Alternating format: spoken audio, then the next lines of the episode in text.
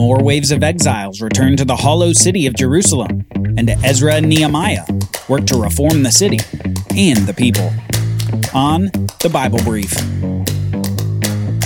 We're so excited to get started on the New Testament next week. If you've been waiting to recommend the podcast to a friend, now's the time. Tell them to start listening with us on Monday, October 30th, as we begin the New Testament.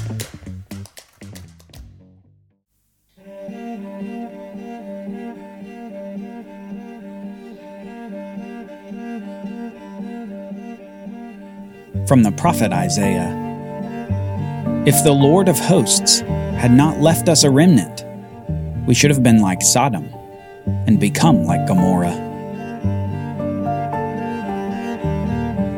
The second temple was not like the first.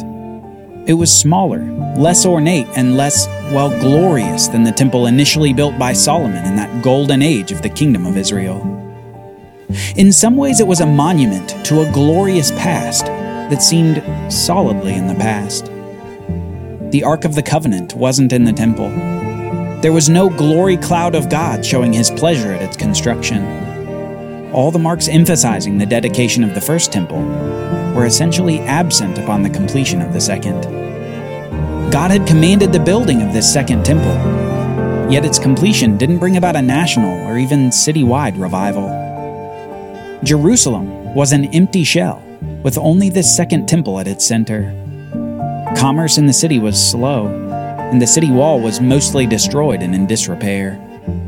And to make matters worse, the former impenetrable city was vulnerable from every direction. So much so that no one even lived within the city, preferring the surrounding countryside to the vulnerability of Jerusalem.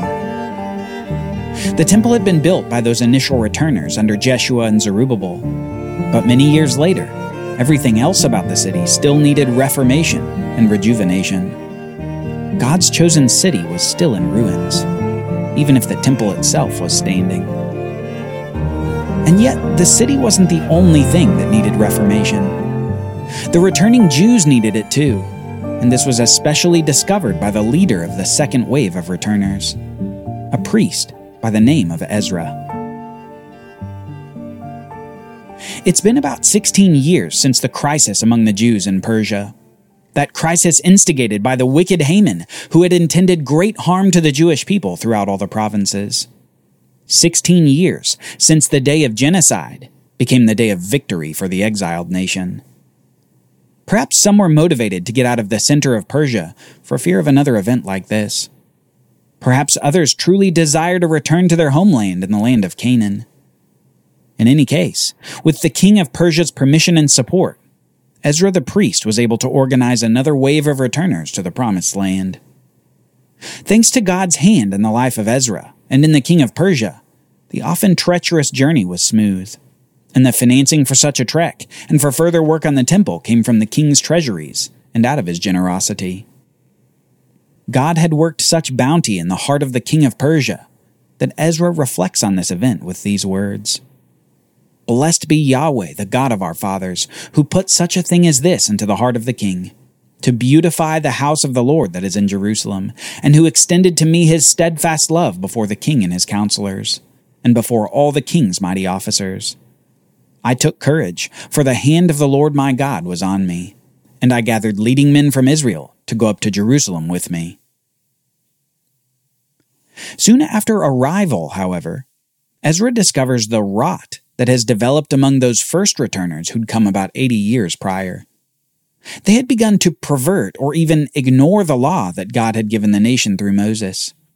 They had begun to practice the very same things that caused this exile in the first place. Their sacrifices were from the worst of their animals, the blind and lame. Their worship was polluted by faithlessness among the people and they had begun intermarrying the people of the land. Awful observations first made by the prophet Malachi, and subsequently discovered by Ezra upon his arrival. And Ezra, the faithful studier of the law and the priest, immediately goes into mourning, praying to God on behalf of the people, saying this O oh my God, I am ashamed and blush to lift my face to you. My God, for our iniquities have risen higher than our heads and our guilt has mounted up to the heavens. From the days of our fathers to this day, we have been in great guilt. And for our iniquities, we, our kings and our priests, have been given into the hand of the kings of the lands, to the sword, to captivity, to plundering, and to utter shame, as it is today.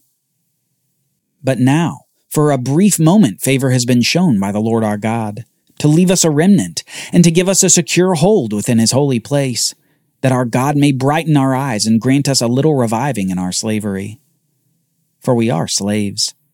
Yet our God has not forsaken us in our slavery, but has extended to us his steadfast love before the kings of Persia, to grant us some reviving to set up the house of our God, to repair its ruins, and to give us protection in Judea and Jerusalem. And now, O our God, what shall we say after this? For we have forsaken your commandments, which you commanded by your servants the prophets, saying, The land that you are entering to take possession of it is a land impure with the impurity of the peoples of the lands, with their abominations that have filled it from end to end with their uncleanness. Therefore, do not give your daughters to their sons, neither take their daughters for your sons, and never seek their peace or prosperity, that you may be strong, and eat the good of the land, and leave it for an inheritance to your children forever. And after all that has come upon us for our evil deeds and for our great guilt, seeing that you, our God, have punished us less than our iniquities deserved, and have given us such a remnant as this, shall we break your commandments again and intermarry with the peoples who practice these abominations? Would you not be angry with us until you consumed us, so that there should be no remnant, nor any to escape? O Lord, the God of Israel, you are just for we are left a remnant that has escaped, as it is today. Behold, we are before you in our guilt, for none can stand before you because of this. You can sense the devastation in Ezra's heartfelt prayer. He knows that God has been merciful to allow the remnant of Judah to come back to the land. He knows that God worked in the hearts of Persia's kings to make this all happen. And yet, in the face of undeserved grace, the Jews are still rebelling against God's law. They are intermarrying with the people of the land, and for this Ezra knows they deserve judgment. Yet after this prayer of confession, the nation comes together in repentance for this great breach of the law that they had perpetrated. They make a plan to put away their foreign wives, and in a great assembly in the pouring rain before the temple, the people all commit to separate themselves from the people of the land to turn back to God and to do His will. God remains merciful to His rebellious people, the remnant who had returned from exile, and Ezra was His tool to begin a reformation among the returners, that they might follow Him once again. Now, a little over a decade later, the third wave of exiles shows up, and they're led by a man named Nehemiah, a man on a mission. Back in Persia, as he was working for the king, someone had brought him news and said, The remnant there in the province who had survived the exile is in great trouble and shame. The wall of Jerusalem is broken down, and its gates are destroyed by fire. This news from the land greatly affected Nehemiah, and due to his sad and mournful posture, even the king of Persia took notice. Now, Nehemiah had been a faithful servant to the king, and so upon hearing of the state of Jerusalem, the king readily grants Nehemiah's request to go and rebuild the city's walls and its gates. So Nehemiah quickly goes to Jerusalem and surveys the walls of the city. Walls that would make it safe to live in Jerusalem, safe for commerce, and defensible from enemies. And they would need defense. Almost immediately after coming back to the land, there is intense opposition to Nehemiah's building of the wall. He mustered lots of Jews to help, and yet the local peoples in the region begin to make a plan of violent resistance. A defensible Jerusalem was seen as a threat to their dominance, and a defensible Jerusalem was a sign of potentially more power development in the city to come. Yet through prayer and diligence, Nehemiah and his workers continue. Nehemiah stations people with swords, spears, and bows for defense of the workers, and even the workers themselves had an extra burden. They would work with one hand and stand ready with a weapon in the other. Nehemiah was determined to complete this mission, and if that meant fighting while working, then so be it. They worked and worked, from dawn to dusk, always on edge, always listening for the sound of an enemy. always ready for the surprise attack. Their enemies hire false prophets to discourage their work, and even attempt to lure Nehemiah into assassination. But even through all this, God's hand was on the work, just as Nehemiah's was. In just 52 days, Nehemiah's men complete the wall of the city. 52 days to create and support a massive stone wall encompassing Jerusalem. And their enemies fell back in dread. With that speed and that determination, they knew that this wasn't merely the work of a man, it was the work of God. The city itself was being reformed by Nehemiah, and Ezra was continuing to reform the people. Soon after this magnificent completion of the wall, Ezra gathers all the people into the square of the city, and he does something that perhaps should have been elementary for the people. He read them their law, the law that had been given by God through Moses a thousand years prior, a law that should have been ingrained in their bones, but was often the furthest thing from their minds. As he read, the people began to newly understand their sins their need for faith in God, the requirements of God's law for the nation. And while they were tempted to mourn in the face of all this learning, Nehemiah said this to the people This day is holy to the Lord your God. Do not mourn or weep. For all the people wept as they heard the words of the law. Then he said to them, Go your way, eat the fat, and drink sweet wine, and send portions to anyone who has nothing ready for this day is holy to the Lord. And do not be grieved, for the joy of the Lord is your strength.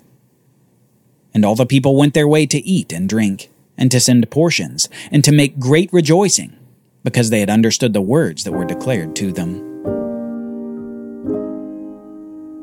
The three waves of exiles had returned to the Promised Land. They had constructed a new foundation, a new temple, new gates, and new walls.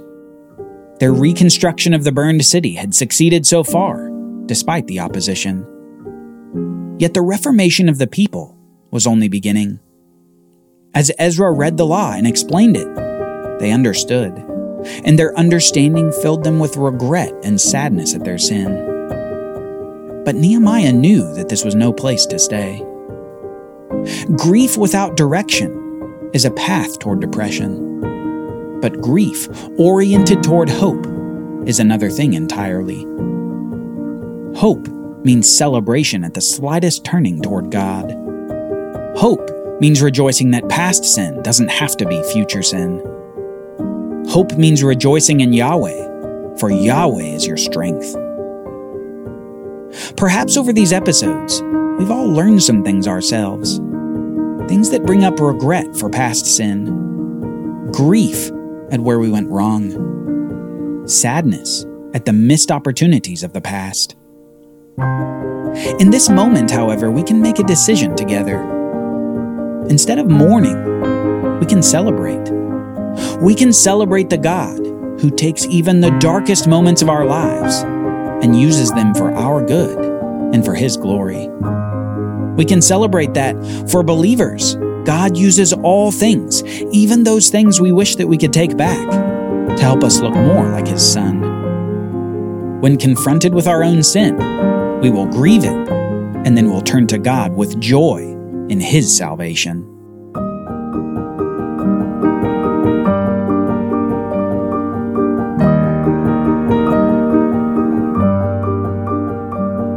The Bible Brief is brought to you by the Bible Literacy Foundation, dedicated to helping people like you learn the Bible.